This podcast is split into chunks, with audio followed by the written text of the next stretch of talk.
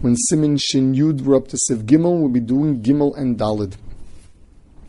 Gimel Bein Be'isr Achila Bein Be'isr Tiltel. Kol Dover Shayoroi Bein Ashmoshes Im Ira Bo Dover Sheniskalkal Bo Bayom V'choser V'nitgan Bo Bayom Choser Lehetero Aval Dover Shehukze Bein Ashmoshes Osir Kol Ayom the way muktzah works is as follows: If something was in a roy at the beginning of Shabbos, even though during Shabbos it became roy, so we would say that since at the beginning of Shabbos it was muktzah, there's the halacha of muktzah machmas iser. Then whole viskatsoy lebein hashmashes iskatsoy lekula yom. Now, um, what what does this mean, lemaisa? So this means, let's say you had something that was not roy, that was roy ben hashmashes, became non-roy, and then became roy again. The case is you had food that was sitting outside and it got wet, and right now it's something that nobody would eat. And then the sun came out, dried it, and now it's edible. The halach is at that point it's mutter even ba'achila, since when Shabbos came in it was edible. It only became inedible during Shabbos, and then once it came, once again became edible on Shabbos. That is muktzah. Mishnah Berurah here goes into the uh, the case of um, a Mila knife, the knife of a mole after Mila.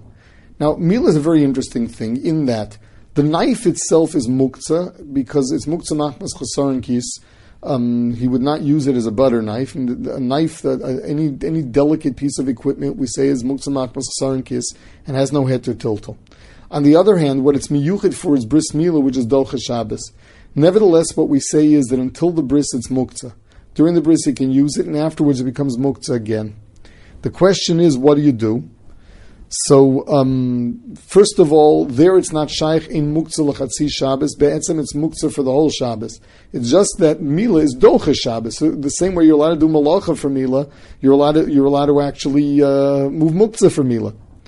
However, the Taz says that what he can do is immediately after using it, he can go ahead and put it away in that room, and that's it. It shouldn't be dangerous, but in that room you can't carry it elsewhere. The Magen Avram sheet is that once it's in his hand, he can continue carrying it to where he wants to put it. The Eliyah Rabbah adds that he can even give it to another person. So, for example, when the mole puts down the knife to do priya, he can pass the knife on to someone else who's allowed to keep walking with it and put it and put it exactly where it belongs. Lahalacha, um, Lahalacha Lamaisa, the um, the um, the Mishnah comes out. A pashtus that a person could be makel and passing it to someone, but once you put it down, meaning once you put everything away, you shouldn't go be moving it for the rest of Shabbos. We do not say that since it had a heter on Shabbos, it's mutter for, for the whole Shabbos. Um, further, Sivdalid, Grogris v'tzimukim shayu muktzim, ukshegia ben hashmoshes kfar nesiyabshu. We said that if a person takes grapes and figs and he puts them to dry until they actually become dried figs and uh, and raisins, um, they're mos, so it's dachi biyodayim and lo chazu, and that makes it muktzah even though it's food. So what happens if he did that? It was dachi biyodayim v'lo chazu, and it became usable just before Shabbos.